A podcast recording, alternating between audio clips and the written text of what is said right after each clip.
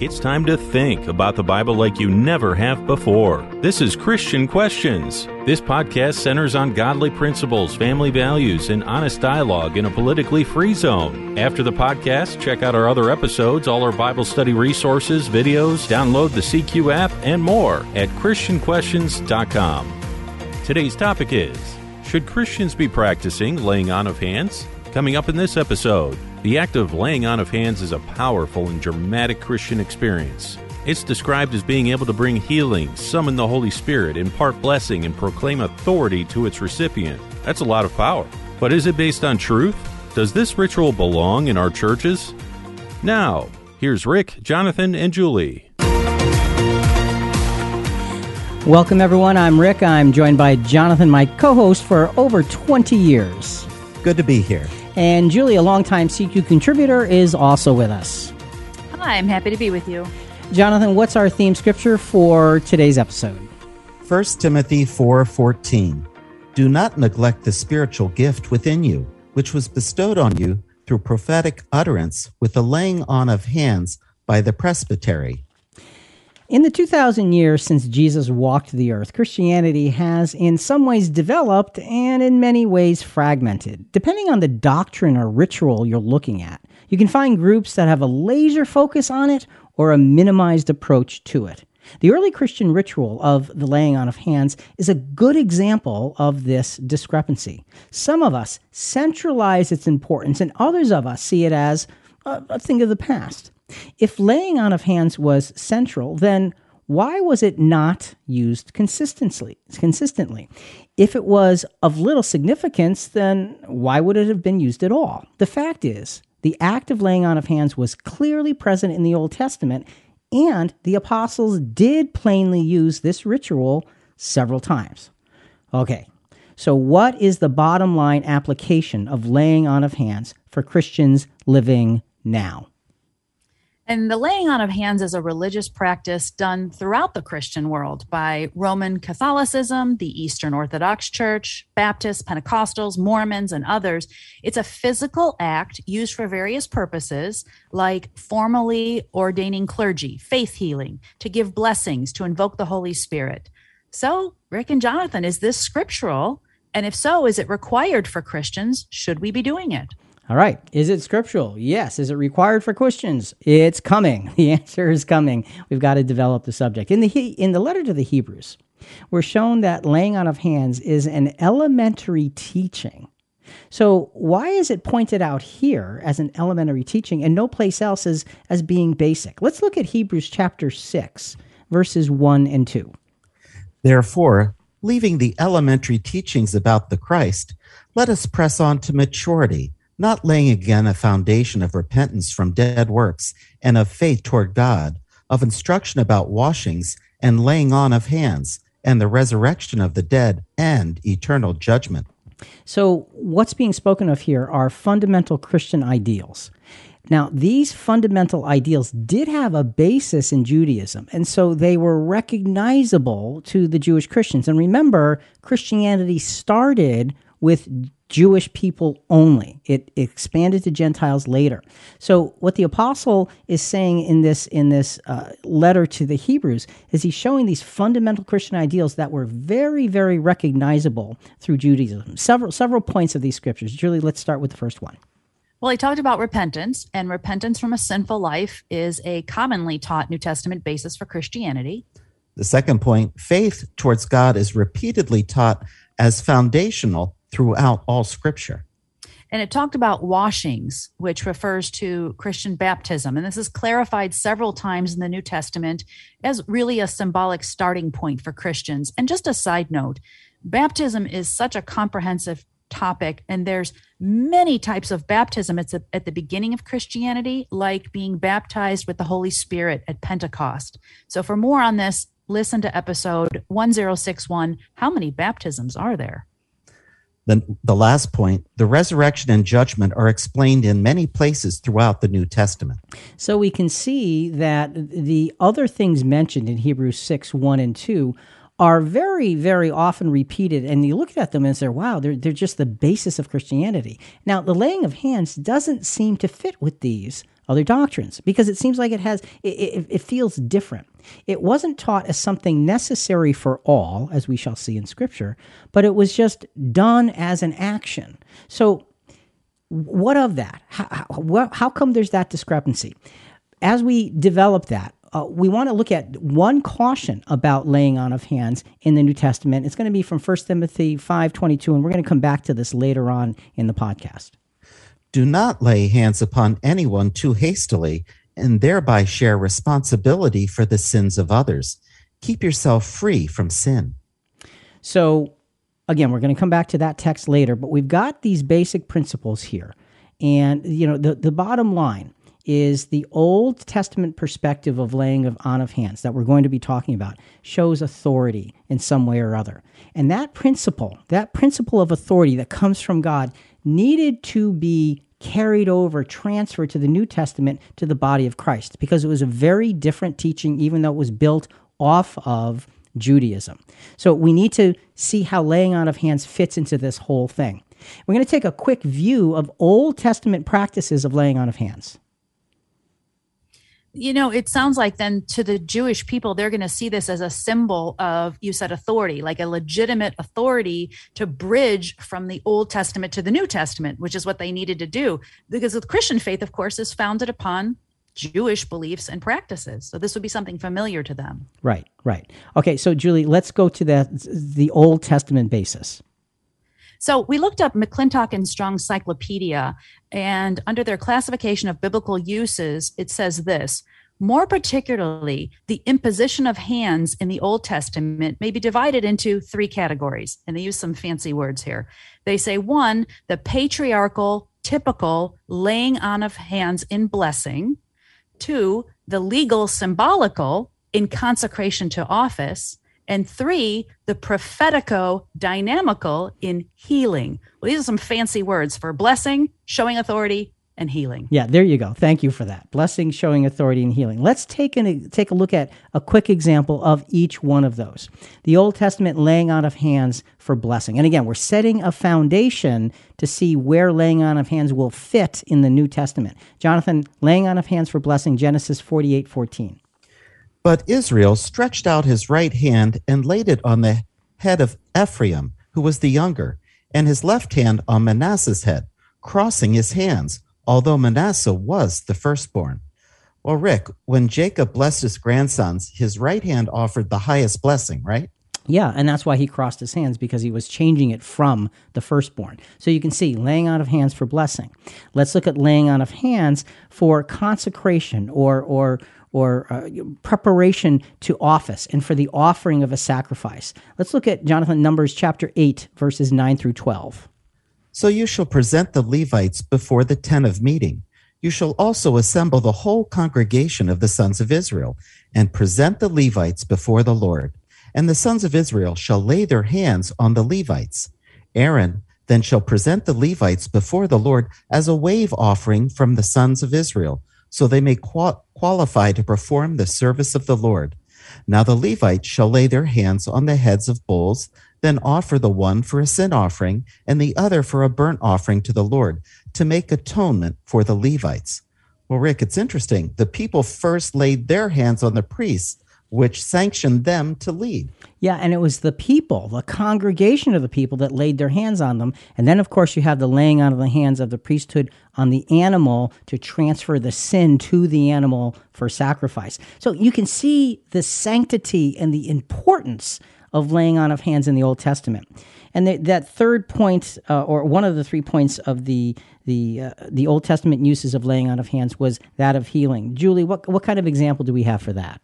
Well, there's also that account of Elisha healing the Shunammite's son in Second Kings four. We won't read the passage, but that's what, that's what McClintock and Strong quotes as the prophetico-dynamical in healing classification. So, so there you go. Okay. Um, so what we have are clear-cut examples of laying on of hands from the Old Testament. And that sets a foundation, because remember, Hebrews, the book of Hebrews, was written to Jewish Christians. They had this background, and this was very, very understandable to them. Let's jump ahead now to Jesus. Jesus himself continues this Old Testament approach by laying hands on others. We're going to take a look at a couple of different things, actually three different things. Uh, and let's start with his demonstration of the blessing aspect of laying on of hands with the little children. And this this is, a, to me, this is a very touching scripture. Uh, Jonathan, Mark chapter ten, verses thirteen to sixteen. And they were bringing children to him so that he might touch them, but the disciples rebuked them. But when Jesus saw this, he was indignant and said to them, "Permit the children to come to me. Do not hinder them, for the kingdom of God belongs to such as these.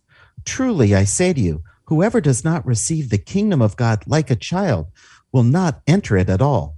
And he took them in his arms and began blessing them, laying his hands on them. And that's such a tender picture of the blessing of the innocence of the children by our Master himself. So you can see he takes that blessing aspect and he applies it very, very plainly.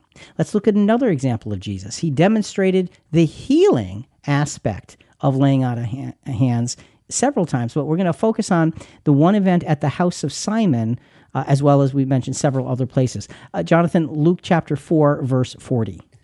While the sun was setting, all those who had any who were sick with various diseases brought them to him. And laying his hands on each one of them, he was healing them. Yeah, so Jesus is, is laying on hands to heal, but he didn't always physically touch the people he healed. Right. He performed long-distance healings even, where he's not even in the room, with the Syrophoenician woman's daughter, uh, the centurion's servant, and Capernaum official's son, Capernaum official's son. So laying on of hands wasn't required here. Yeah, and we're going to expand that dramatically as we go through, but that's a, that's a, an important point. But Jesus still did it, and I think he intentionally did it as a carryover to show authority, just like it had been shown in the Old Testament. For the third aspect, we've looked at the healing aspect, we've looked at the blessing aspect. What about the conferring of authority aspect? Well, in a very symbolic way, and I want to stress, this is a very symbolic way, Jesus led the apostles to a demonstration of the consecration, the the the, the setting themselves apart for, for God's work, the, the dedication to office by clearly preparing them for God's Spirit. Remember, he said God's Spirit was going to come to them, and that would give them, them authority.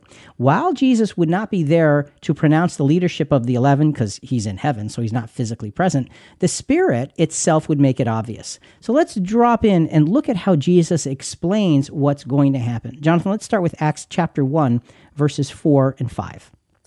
Gathering them together, he commanded them not to leave Jerusalem, but to wait for what the Father had promised, which, he said, you heard of from me. For John baptized with water, but you will be baptized with the Holy Spirit not many days from now. Okay, so he tells them that uh, before his ascension. And of course, he's going to ascend, and then there's ten days, and then Pentecost will come. But he's telling them, stay in Jerusalem, because this is what's going to happen. And then at the point of his ascension, here's what he says, Luke twenty-four fifty. And he led them out as far as Bethany, and he lifted up his hands and blessed them.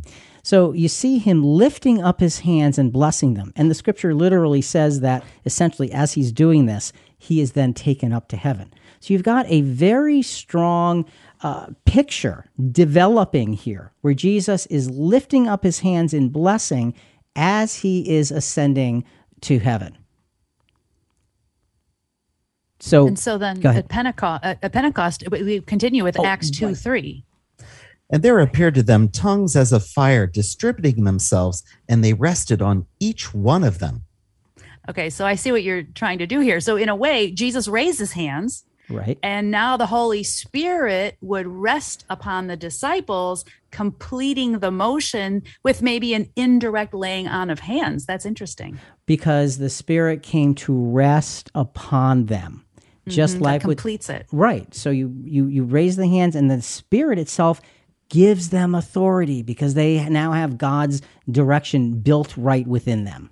Mm-hmm. So, but Rick, we all want to be Christ-like. Yes. If Jesus blessed people in this way, shouldn't we be doing that as well?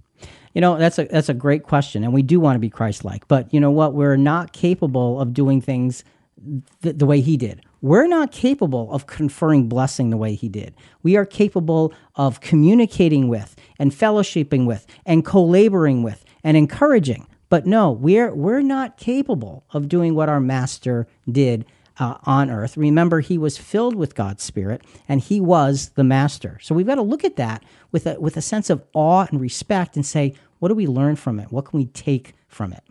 So, Jonathan, let's take a look at um, lessons learned from the laying on of hands. We've had an introduction here. What do we have so far? Well, this activity had a strong Jewish background and was used regarding godly blessings, appointments, and actions. Jewish Christians clearly recognized its significance and authority.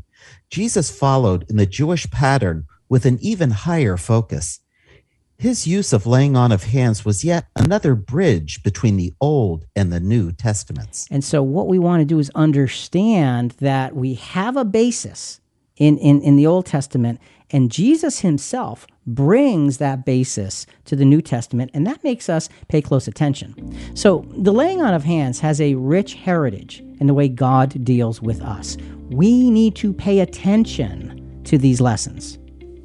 With such clear Jewish laying on of hands groundwork, do we get a consistent usage of it in the New Testament? That's a good question. And as we shall see, the short answer is no. We don't get a consistent usage of it. The New Testament lacks consistent application of the practice. What we do have standing in the place of consistency is variety. The several instances in which laying on of hands is used spans several aspects of the things necessary to establish the legitimacy of Christianity. So as we develop this, the whole point is looking at laying on of hands as a basic, fundamental introduction to establish the legitimacy of Christianity. Okay, so we're going to look at three examples where this laying of hands is used to show that authority, uh, let's show to prove that authority. The first example is this, the establishing of deacons in the church. The apostles were overworked, trying to care for the physical and spiritual needs of everyone, especially the widows. So they told the brotherhood something special in Acts six, three to six. Therefore, brethren, select from among you seven men of good reputation, full of the Spirit and of wisdom, whom we may put in charge of this task. But we will devote ourselves to prayer and to the ministry of the word. The statement found approval with the whole congregation, and they chose Stephen, a man full of faith and of the Holy Spirit, and Philip, and Prochorus, and Nicanor, and Timon, and Parmenas, and Nicholas, a proselyte from Antioch. And these they brought before the apostles, and after praying, lay, they laid hands on, on all of them.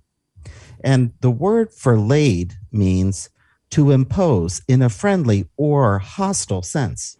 Okay, and you say to impose. That sounds imposing. It sounds overwhelming. It sounds powerful. And it is powerful. But like you said, Jonathan, the definition is in a friendly or a hostile sense. So when you impose your hands upon something, you're you're you're you're showing your agreement or your authority behind whatever it is. So it can be a very respectful imposition. So we want to make sure we understand that as we go through this.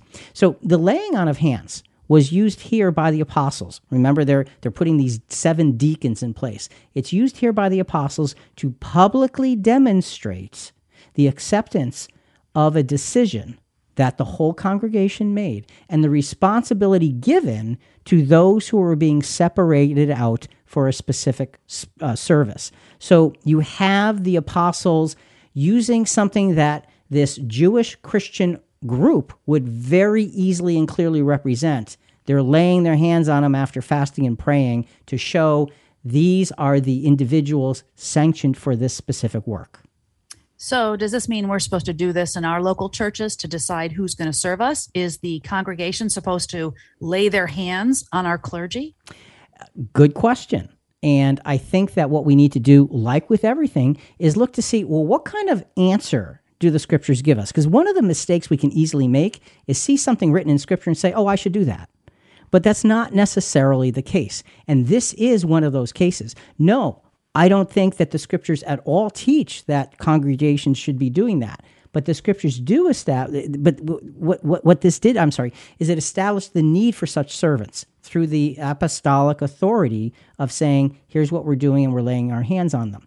But we, as Christians, are given a different way to choose that has a similarity, but a very specific difference. Jonathan, let's look at Acts fourteen, verses twenty-one to twenty-three. After they had preached the gospel to that city and had made many disciples, they returned to Lystra and to Iconium and to Antioch, strengthening the souls of the disciples, encouraging them to continue in the faith. When they had appointed elders for from for them in every church, having prayed with fasting, they commended them to the Lord in whom they had believed. Now the word translated appointed means to be a hand-reacher or voter by raising the hand. And simply, the congregation elected their spiritual leaders from within their church. There's a great episode on this topic, episode eleven forty, Does My Church Leadership Have It Right? Go to our free Christian Questions app or Christian Questions dot com and enter in the search bar eleven forty. So we have a principle put in place for us scripturally, and we have a principle put in place. We're supposed to follow it. When we have an example, we're supposed to learn from it.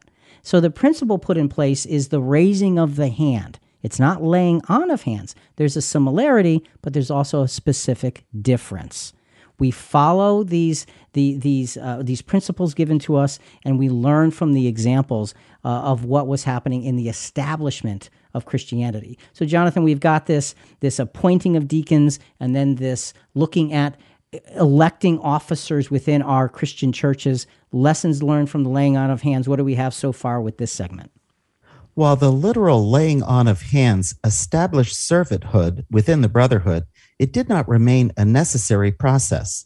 The voting we are still instructed to do does express an imposition of the hand and will of the voter. By raising your hand, it's that imposing in a positive way, saying, I am in favor of this. So it still has to do with the hand, but it's not laying on of hands. Why? Because this is how we follow through on what was done to establish. Deacons were established by the laying on of hands. We follow through by the voting process. Julie, what's our next example? So the second example of laying on of hands showing legitimacy is when Simon the magician wants to pay for the power to lay hands on others to give them the Holy Spirit. And his account begins in Acts eight nine, and it's definitely worth reading for homework. But Simon had become a believer after hearing Philip preach the gospel in Samaria. People were responding to Philip's teachings, but they weren't getting the Holy Spirit. So the apostles, Peter and John, get dispersed. They're called to that area. We pick up the account while they are praying in Acts eight, seventeen to twenty-one. Then they began laying their hands on them, and they were receiving the Holy Spirit. Now when Simon saw that the Spirit was bestowed through the laying on of the apostles' hands, he offered them money, saying, Give this authority to me as well, so that everyone on whom I lay my hands may receive the Holy Spirit. But Peter said to him, May your silver perish with you, because you thought you could obtain the gift of God with money. You have no part or portion in this matter, for your heart is not right before God. The word for laying on is a little different. It means an imposition of hands officially. Okay, and now this this comes from the previous word, so it's the same basic idea, the imposition, the imposing, the putting forth of authority. And so that's an important aspect of this.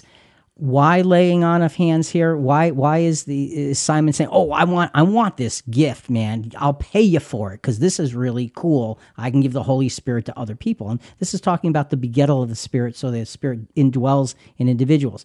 Laying on of hands here was publicly used by the apostles to open individuals up to receive the Holy Spirit. See, now that's an important point, but it's not necessarily a point that you can say, okay, that means it always has to happen this way, as we shall see. The Holy Spirit can be a confusing subject. For more on this, we recommend listening to episode nine forty-six, How Can I Get the Holy Spirit? What the Holy Spirit is, what it does, who gets it, and why. And episode eleven eighty-eight, Do I Have the Purpose of the Holy Spirit Backwards? Hmm. Distinguishing God's power from our own desires in our daily life, search Christian Questions dot com or the Christian Questions app by the episode number to find the audio. And we also recommend our two-minute animated C Q Kids video series that's great for adults as well. We have over one hundred titles on Christian Questions dot com slash YouTube. Search for our most popular title of all kind, What is the Holy Spirit?, as well as How do Christians Receive the Holy Spirit? We have lots of resources for your continued study. Um, but I've got a question. So does this mean that we're supposed to lay our hands on people who have accepted Jesus so that they can receive the Holy Spirit? If the apostles did it, shouldn't we be doing it too? See, and that's a question that continually comes up. Well, I see it in Scripture. Doesn't that mean I should do it? No, it does not necessarily mean we should do it. I'm not an apostle. Neither are you. Just like the question before, we're not Jesus. We don't have his authority. We don't have the authority of the apostles. What this did is it established apostolic authority, which incidentally is not something that each and every one of us has, okay? It is it established the apostolic authority and the power and the selectivity of who God's Spirit would be given to. So there's a very strong establishment here through the apostles, not through the average person.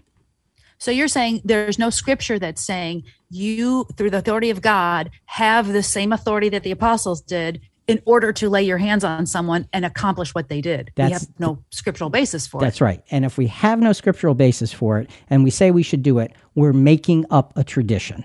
So let's be clear. We don't want to be in that category of making up traditions. Just because an apostle did it doesn't mean I can do it. Period. Okay. End of statement. Okay? Um, so so let, let, let's continue, Julie.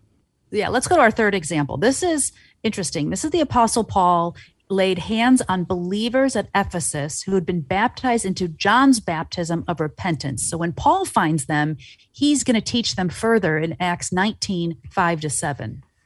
And they heard this. They were baptized in the name of the Lord Jesus. And when Paul had laid his hands upon them, the Holy Spirit came on them, and they began speaking with tongues and prophesying. There were about twelve men. Well, laying on of hands was used primarily by the apostles and those appointed by them. Jewish converts would have an understanding of the laying on of hands as a symbol of authority. Sure, that makes sense. So, like we said, it's only the apostles, though, who could miraculously bestow the Holy Spirit, and they did it either by laying on hands or at times they didn't even have to touch people. But that's right. It's just the apostles who got that piece of it. Yeah. Now, there is one exception, potentially. Okay, now that we just went through this whole thing. I just had it down, and now you're telling me there's an exception. Well, hang on for the, hang on for the next segment, because it's a fascinating, wonderful account that, that puts things, it just helps us to understand the, the real importance of laying on of hands as in very specific circumstances. But yes, bottom line, it is it is a thing for the apostles. Now, so let's let's go to an opposite experience, because you know you have to ask the question, okay, Is, does it do the apostles always bring the Holy Spirit? And no, the opposite experience also happened. Peter traveled to see Cornelius, who would become the first Gentile convert to Christianity. Upon meeting Cornelius and his household, Peter preached Jesus to them. So it's a long account. We're going to drop in right in the middle after they've exchanged their greetings and, and the visions that they had and coming together. And we're going to drop in and see what happens here in relation to the Holy Spirit coming upon them. Acts chapter ten, verses forty-four to forty-eight. While Peter was still speaking these words, the Holy Spirit fell upon all those who were listening to the message. All the circumcised believers who came with Peter were amazed, because the gift of the Holy Spirit had been poured out on the Gentiles also, for they were hearing them speaking with tongues and exalting God.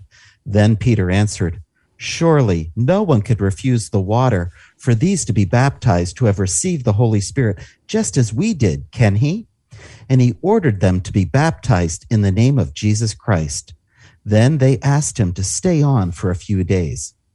Well, Peter didn't lay hands on Cornelius at all, according to this scripture. He didn't touch him. So do we think that there's no laying of hands here because this wasn't a Jewish audience? These Gentiles wouldn't have had any background in laying on of hands from an Old Testament understanding like you were talking about before. So maybe it's good in this case that the miracle didn't come through Peter and instead had a heavenly sign. Well, and I think that's true. And I think that there's even more to it than that. That you didn't have the Jewish audience that would have had the understanding. But further, this was not about apostolic authority. Okay, nor was it about any public demonstration, because we've seen that also in, in the previous scriptures of the power of the gospel. This was about Gentiles coming to Christ for the very first time. And God's plan was to make it clear that God himself drove the expansion of this calling through the Lord Jesus and through the Lord Jesus alone. Peter was simply the messenger, and it was made very clear that Peter spoke the words, and God, through Christ from heaven, gave the Spirit. Peter is the messenger. They can look up to him and they learn from him, but it's important to have that distinction of what happened here. So it's a, it's a wonderful example, but it shows that you didn't have to lay hands on somebody for them to get the Holy Spirit. And that's why we say it's not consistent in the New Testament. And just because it's not consistent doesn't mean it's not important. We're going to expand on that and its importance and its very specific place as we go further. So, so Jonathan, what's our lesson learned from the laying on of hands when we look at the, the, the in relation look at it in relation to the Holy Spirit? While the literal laying on of hands was sometimes used to open some to receive the Spirit by the apostles, it clearly was not a consistent necessity. We know God begets whoever he calls and accepts with his Spirit. The examples of apostolic authority remind us of the fact that the gospel of Jesus Christ was first and foremost delivered to the world through the apostles. Well, Rick, is apostolic authority the same as apostolic succession, which is practiced in the Catholic Church and the Church of England? Okay, those are two very different things. And we see apostolic authority thoroughly and clearly expressed and taught in the New Testament. There is zero scriptural evidence of apostolic succession. And we have to be really careful when we start to go down roads like that, because we think just because they did it means we can't. No, that's not what the scriptures tell us. So we need to be careful about that. Those are very, very different things. And we believe, one, apostolic authority is scriptural. Two, apostolic succession is not. So This is this is a big, big, big subject here as we expand it. Even if laying on of hands is not for the common Christian use, as we're discovering, the examples we see are still truly inspiring. Are there deeper lessons to learn in the exploration of healing through the laying on of hands? The act of healing, both in the Bible and in the world, is a massive subject. We can affirmatively say that the Christian healing in the early church was clearly miraculous. However, there is mounting scientific evidence of the healing power of touch. While this is completely different than biblical healing, it is worthy of notice. So, Julie, let's look at this aspect of the healing power of touch just for a few minutes. I think we all understand that we've been affected by covid nineteen, and the things that make us most human are personal interactions with each other, being able to physically touch. This has been taken away. And putting our hands on someone's shoulders, hugging, holding hands, these can be very calming and loving. And anyone who's had a massage to relieve stress can attest to the power of touch and, and how much better you feel. Our skin God created our skin with millions of receptors that send messages to the brain, and touch is known to reduce heart rates, lower blood pressure, reduce stress levels. And it's well known that babies in uh, orphanages, when they're not held, they have a greater number of behavioral problems, and they don't grow to their expected height and weight. This is just how we are made. We are tactile. Touch is important. Well, when my wife and I get together with close close friends from church, we do hold hands to pray at mealtime. We become connected in a very physical and emotional way, and, and it's very moving to us. It is. And, and Jonathan and Julie, you've both been to my mom's house for Sunday dinner. And legendary. It is legendary. In so some much ways. Spaghetti is served, you it, wouldn't believe. You know, so many people. Yeah, there's so this many people. Massive table and a, and a space in the middle when there's extra people to fit them in the middle. But when we have the prayer for the meal, everybody holds hands because it is that connecting. So that is an important aspect of things, and we don't want to minimize that. But that's not what the scriptures are talking about when we look at the laying on of hands. It's a very different kind of thing. So having acknowledged that, let's go back to the scriptures and tr- try and continue to understand how laying on of hands works, f- worked then and where the lessons fit now. Again, we know that Jesus healed by laying on of hands. So we're going to be taking a look at healing specifically in this segment, Mark chapter six, verse five. And he could do no miracle there in Nazareth, except that he laid his hands on a few sick people and healed them. So Jesus did a lot of healing by a lot of laying on of hands. And we also know that he certainly did not need the gesture of laying on of hands to heal. Mark five thirty-four is about a woman who had this hemorrhage of blood. And if you remember the, the, the account, she comes up and she touches the hem of his garment. And here's what Jesus says to her. And he said to her, "Daughter, your faith has made you well. Go in peace and be healed of your affliction." He didn't touch her. She touched the hem of his garment. It shows us that while he often did heal by laying his hands on individuals, he often did not need the laying on of hands to heal. So it shows us that there's not a consistency. There is a there. There's the practice, but it certainly isn't consistent. So that's a little bit of a review on Jesus. Where do we go from here? Well, I'd asked you if only the apostles could bring the Holy Spirit uh, through the laying on of hands or otherwise. You said there there's maybe one exception. Well, I think I might know what you mean. There's one very unique New Testament example of laying on of hands that seems to capture both the healing, bringing the Holy Spirit, and that third point, recognizing the authority being given to the individual. And that's Ananias, who had a vision of Jesus, who told him to seek out Saul of Tarsus and lay hands on him. And Ananias was a little confused and probably a little afraid of Saul, who had been severely persecuting Christians. And while Ananias was not an apostle, though, his authority came directly through instructions from the resurrected Jesus. Such an interesting account here in Max, uh, sorry, Acts nine, thirteen to eighteen. But Ananias answered, "Lord, I have heard from many about this man, how much harm he did to your saints at Jerusalem. And here he has authority from the chief priests to bind all who call on your name." But the Lord said to him, "Go, for he is a chosen instrument of mine to bear my name before the Gentiles and kings and the sons of Israel. For I will show him how much he must suffer for my name's sake." So so let's pause there for a moment, because it's interesting. Ananias, Julie, like you said, he's worried. Lord, you sure you have the right Saul of Tarsus?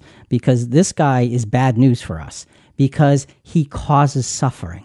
That's what Ananias is essentially saying. Notice what Jesus says in return. He says, "I will show him how much he must suffer for my name's sake." He turned the suffering backwards and basically said to was saying to Ananias, "I know what I'm doing. He will suffer for me the way you have had to suffer for me at his hands." That changes the way Ananias can see this whole event. So let's pick up with uh, verse seventeen. So Ananias departed and entered the house, and after laying his hands on him said, "Brother Saul, the Lord Jesus, who appeared to you on the road by which you were coming, has sent me so that you may regain your sight and be filled with the Holy Spirit." And immediately there fell from his eyes something like scales, and he regained his sight, and he got up and was baptized. So Jesus in this vision had told Ananias to lay his hands on Saul of Tarsus. So Ananias had this unique privilege of healing, baptizing, and recognizing Saul of Tarsus as a chosen instrument of Jesus. The laying on of hands here was to exhibit the authenticity of Saul of Tarsus's call, first to Saul himself, who was this Pharisee of Pharisees. It gave an authenticity because he is this Pharisee of Pharisees. He understood the law. It then, the laying on of hands, verified it to Ananias, who's the messenger, and then later it also verified it to the entire body of Christ, because Saul of Tarsus would have been a suspicious individual, but you have this extra authority attached to the whole experience. Having the laying on of hands here makes a lot of sense, because Saul, as that Pharisee of Pharisees, is going to be well-versed in Jewish law and customs, and he's blind at this point. but he would feel the laying on of hands and recognize that as a conveying authority, as coming from God, as this, you know, as his, with his Jewish background. And notice Jonathan read, he sent me so that you may regain your sight and be filled with the Holy Spirit. It continued with, he regained his sight and he got up and was baptized. So we aren't specifically told whether or not he received the Holy Spirit through the laying on of hands, but we know he was at least healed. And, and this shows the validity of Paul's appointment as an apostle. The other eleven apostles had the Spirit come to rest upon them at Pentecost. Jesus commands Ananias to be the instrument of the Spirit resting on him, just like the others. For more on Paul's apostleship, listen to episode eleven thirteen, Paul or Matthias, who was the twelfth apostle. Again, that's episode eleven thirteen. Yeah, so so this is really a dramatic example, and in my mind, of all of the laying on of hands examples in the New Testament, this is the most dramatic because it entails so many things. And you're right, we don't know if he received the Holy Spirit immediately in relation to the laying on of hands, but the laying on of hands certainly opened the door for those things to happen. And that tells us something specific about something new, something different, a new authority, a new apostle was being brought to the fore and needed to be recognized. That is why we have the laying on of hands here. So let's go to now another example of healing, because here's an example of healing with Ananias laying his hands on the Apostle Paul. That was very specific. Paul, in this other example, now Paul will be the one laying on of hands, laying hands, rather. He is being sent to Rome as a prisoner and was shipwrecked. He and all on board survived the shipwreck, and they all swam to the island of Malta. They were there for, they're cared for by Publius, a leading citizen of that island. So we're going to drop in, again, in the middle of an account, Acts chapter twenty-eight, verses eight and nine. And it happened that the father of Publius was lying in bed, afflicted with recurrent fever and dysentery, and Paul went in to see him. And after he had prayed, he laid his hands on him and healed him. After this had happened, the rest of the people on the island who had diseases were coming to him and getting cured. Okay, so again, here we have the laying on of hands for healing. Why? Why here? Well, perhaps to physically show the authority of the apostle to these people who likely didn't even know anything about the gospel. They live on this island, and it's a very, very closed society, essentially. Yeah, but they're not Jewish. So why is there the laying of hands necessary? Why wouldn't it just come from, like, miraculously out of heaven? And I think that's a good question, because we were saying, you know, it's a, it's it's a, a symbol, especially for those with a Jewish background, like our original scripture in Hebrews was was indicating. And I think the answer to that would be to show them that this was something that didn't come from their gods. Remember, the people of that time had all kinds of gods for all kinds of things, and it's verifying that when Jesus, uh, when, when I'm sorry, when the Apostle Paul prays and lays his hands on and heals this individual, it verifies the source comes from this Jesus who Paul was talking about. It couldn't come from the gods. It came from a very specific source. So again, laying on of hands was to show the, the where the authority comes from. So that's an example. Okay, so that's an example of the Apostle Paul laying on hands to heal. What, what's next? Well, on the other side of the issue, you've got the Apostle Peter demonstrated a clear authority that did not need laying on of hands, as his reputation and the gospel, in this case, were well established in Acts five, fourteen to sixteen. And this is from the New King James Version. And believers were increasingly added to the Lord, multitudes of both men and women, so that they brought the sick out into the streets and laid them on beds and couches, that at least the shadow of Peter passing by might fall on some of them. Also, a multitude gathered from the surrounding cities to Jerusalem, bringing sick people and those who were tormented by unclean spirits, and they were all healed. Well, it's interesting. Peter followed the pattern of Jesus for healing. He did. And, you know, it's interesting that it says, and they were all healed. How many times in Jesus' ministry does it say, and they were all healed? You had that pattern, but you don't have the laying on of hands. So it's not a necessary thing. It shows up in certain circumstances only. And folks, as we keep coming up with that conclusion, because it's a scriptural conclusion, we have to look at laying on of hands very, very carefully and say, there's something different about this. It's still important, but it's different. It's showing us an authority that the Old Testament had to, to show that God was with them. And it was brought to the New Testament to say God is behind the gospel in all of these different ways. Jonathan, lessons learned from the laying on of hands in relation to healing from this segment. While the literal laying on of hands was sometimes used to bring healing, it obviously was not necessary for miraculous healing to occur. Again, we see that this physical action is used to deepen the understanding and appreciation of those who receive the gift of healing. So it's there for a purpose, but it's not there as a necessity. And we've got to get that straight when we take a look at it and say, where does it apply with us? It was there for a purpose, not there for as a necessity. We have to keep all of this in very clear order. So th- the power of miraculous healing is beyond us here and now. In New Testament times, the laying on of hands helped that power to be understood. With all of this said, is laying on of hands something we should do to authenticate the authority of fellow Christians? Well, this New pra- Testament practice was not very common, this authenticating the authority of fellow Christians. When it did take place, it seemed to be in very specific circumstances and for very specific reasons. What we need to observe here is the what and the why of the laying on of hands, and then see what the lesson is and what direction our instruction should go. So we want to be very careful and very focused in this final segment as we look at the laying on of hands in relation to authority. And we're going to look at two unique situations. The first is the brotherhood at Antioch laying hands on Paul and Barnabas at the start of Paul's first missionary journey. And second, Paul transferring his work to Timothy near the end of Paul's life. So let's start with Antioch.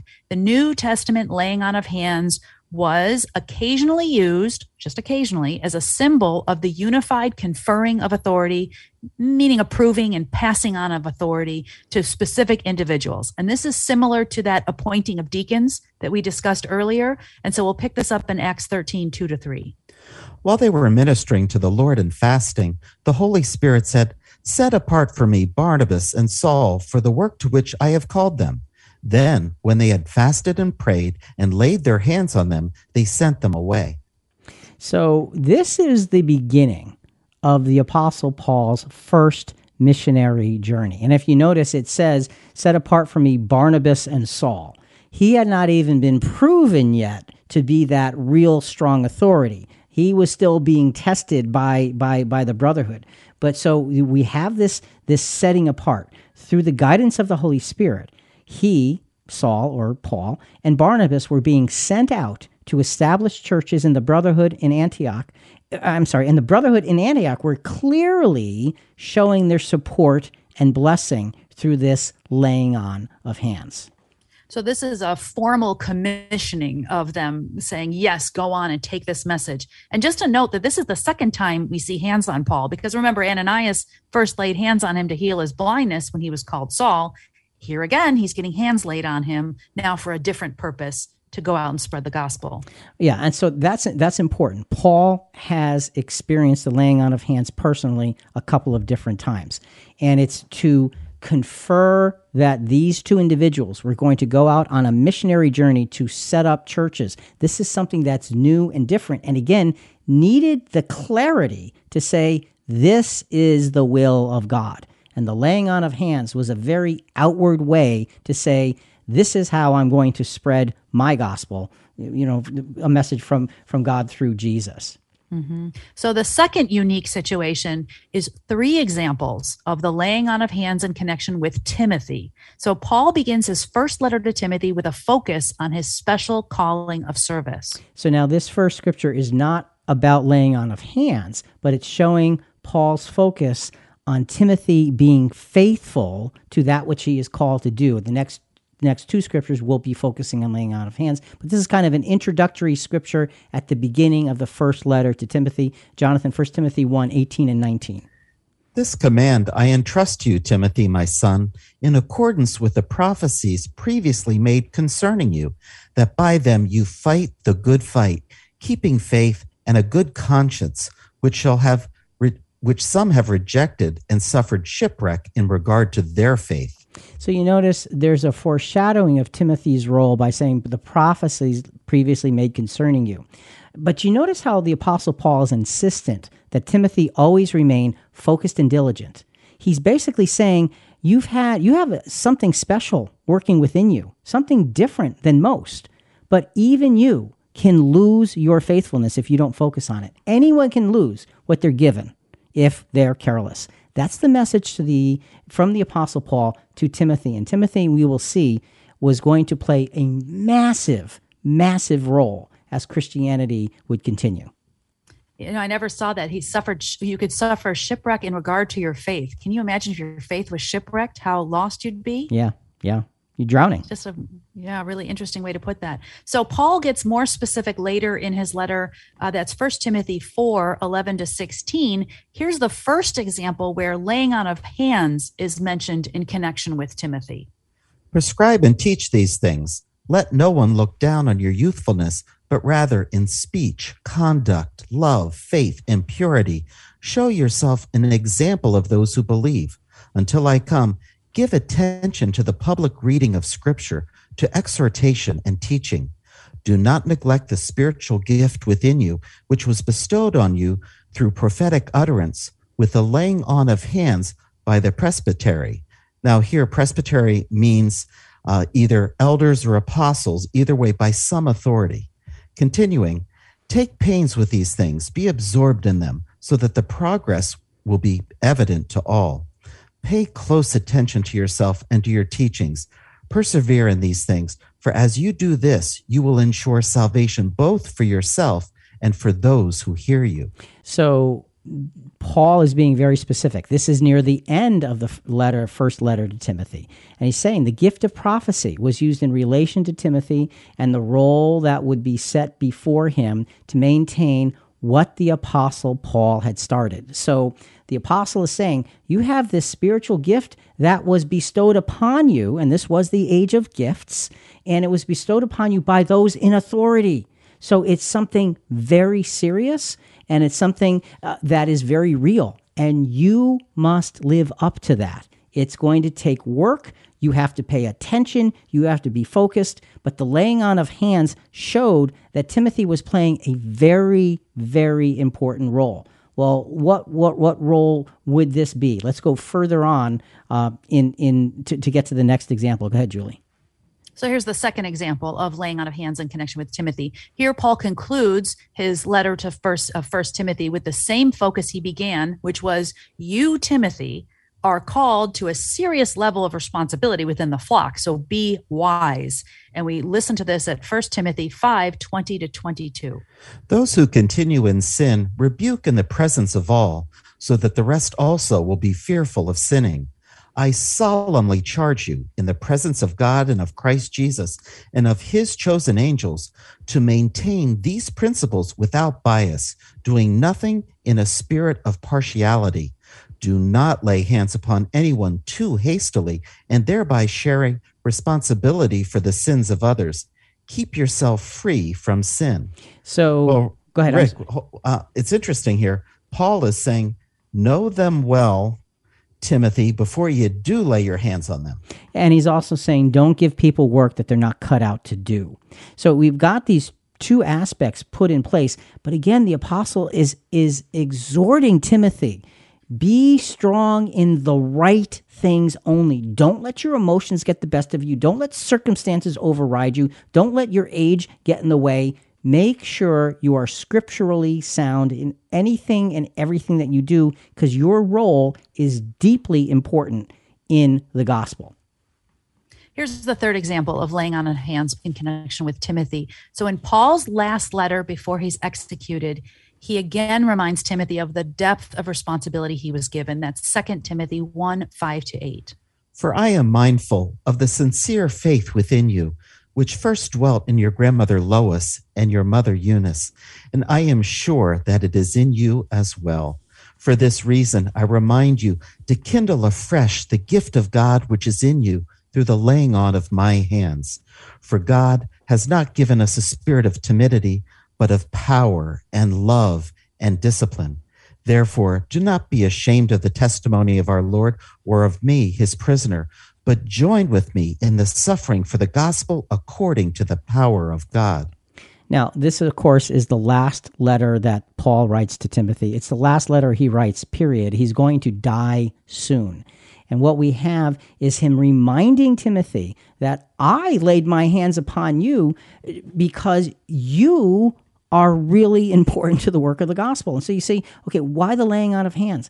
Paul's reminding Timothy to be strong in his absence, to fearlessly lead in his absence, to carry the torch of the gospel, whatever the cost, in his absence. He's reminding Timothy, I'm leaving. My course, my, my time is done. Yours, my son, my spiritual son, is beginning. And the laying on of hands was to take what was given to this great apostle, the Apostle Paul, to show that he was conferring much of that responsibility onto the shoulders of Timothy. It was a very explicit picture. So you see why I said this was a very unique uh, example. Yes. You know, this is not something that happens very often. This is something that the Apostle Paul transferred his whole work. That's a big deal. It's it a, one, a one-time deal. Right, right. And it, and it's from an apostle to his predecessor, to, to, to his mm-hmm. successor, rather. So it is passing on the work from that apostle on. Now, do we see Timothy doing that to anybody else? No, we don't. Okay?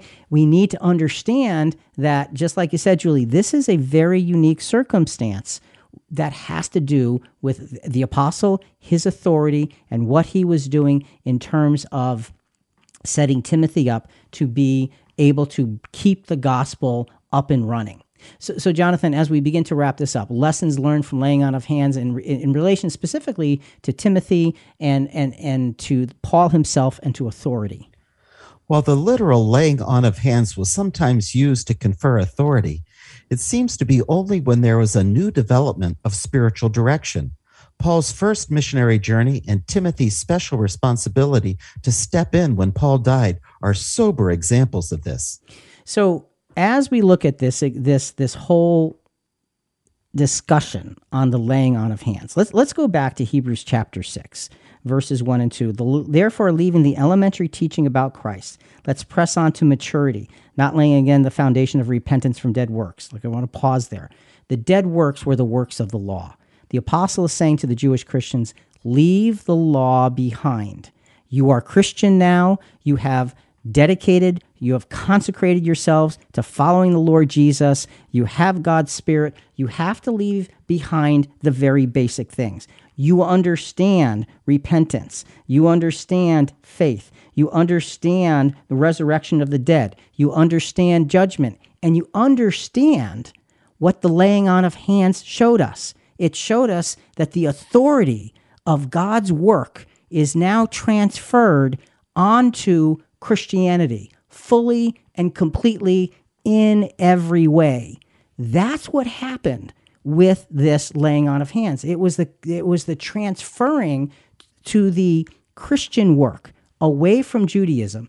The Jewish Christians needed to understand that, and we need to know that that was the primary use of the laying on of hands. That's what it was there to show us. So let, let's begin to wrap this up then. Okay, so overall, it sounds like the laying on of hands reference to the Hebrew Christians is revealed to be the doctrine of solemnly recognizing and following the will and the leading of God through Jesus. So each and every use of this action that we've seen has to do with the apostles or those directly related to them. And so this action was to, as you've said, really affirm the God-honoring growth of the gospel. The New Testament Christian applications of laying on of hands shows up in three ways. One, healing. Two, imparting the gift of the Holy Spirit. And three, conferring authority. And based on those three points, Julie, one, we don't live at the age of gifts. Laying on of hands for the Christian is inappropriate. That's not our job. Two, we don't impart the Holy Spirit by the laying on of hands. This comes from God through Jesus when we dedicate our lives to him. And three, the Bible teaches that we are to raise our hand in electing spiritual leaders from within our congregations. So, so let's, go ahead. oh, go ahead. No, no. I was going to ask our theme question again. Yeah. Should Christians be practicing laying on of hands, and is it wrong if we do? And I'm going to add one sentence of something that I learned in studying for this. There's no scriptural indication that laying on of hands was to be perpetually observed by Christians for any purpose. Right. So should we be doing this, but is it wrong if we do? Okay. We shouldn't be doing this. And so the question is, is it wrong if we do? Well, here's the thing. If we are doing this to mimic what the apostles did, to do what they did, then yes, that is not appropriate. Why? Because we don't have the scriptural guidance to show us to do it. We've gone through all of these examples, and we can see that it's limited. However, if we want to lay hands on someone in a very different way, by way of encouraging and supporting and helping and co-laboring and, and, and, and helping, being a part of their lives, that's appropriate. That's not called laying on of hands. That's called encouragement. We talked about the the, the healing power of touch, and that's kind of where that fit, fits into, into play. So no, laying on of hands is not for us today because the gospel has been established for thousands of years. The, the authority of the gospel has been established for thousands of years. It's already in place. We now need to carry it forward. So finally, while we don't have the authority to be laying on hands, we certainly do have the authority to uphold and verify the God-honoring work of the brotherhood related to the gospel. This is subtly shown to us, again by the Apostle Paul, when it was clear that his ministry was mainly to the Gentiles and Peter's ministry was mainly to Jewish Christians. This is a wonderful scripture, Galatians two nine. And recognizing the grace that has been given to me, James and Peter and John, who were reputed to be pillars, gave to me and Barnabas the right hand of fellowship so that we might go to the Gentiles and they to the circumcised. So when you see that they're given the right hand of fellowship, what does that mean? It's not the laying on of hands, but it's the extending of the hand. It's the imposition to say, you're doing the work in that area, I'm doing the work in this area, we are doing the same work, and we are in agreement. We are supporting one another because it's the work of Jesus Christ to spread the gospel everywhere we possibly can. So while we don't have the laying on of hands, folks, what we do have is the co-laboring of our hands together so that we can work together, having been given the authority of God's Spirit to preach the gospel, to set up the churches, to encourage, to to teach, to grow, to develop, to help others to mature, to walk with each other in trial. That's where the the the, the working together of our hands comes into play. Laying on of hands, no, not now. But the working together of our hands, absolutely. Think about it. Folks, listen, we really do want to hear from you. Give us your feedback or send us your questions on this episode or other episodes at Christian Questions dot com. Big part of spreading the word about our podcast is subscribing to Christian Questions in your favorite podcast channel, such as Apple Podcasts, Spotify, Podbean, iHeartRadio, Google Podcasts, wherever you get your podcast. Rate us and review us. We greatly appreciate it. Next week, is God's wrath stronger than his love? Is God's wrath stronger than his love? Part one. Talk to you then.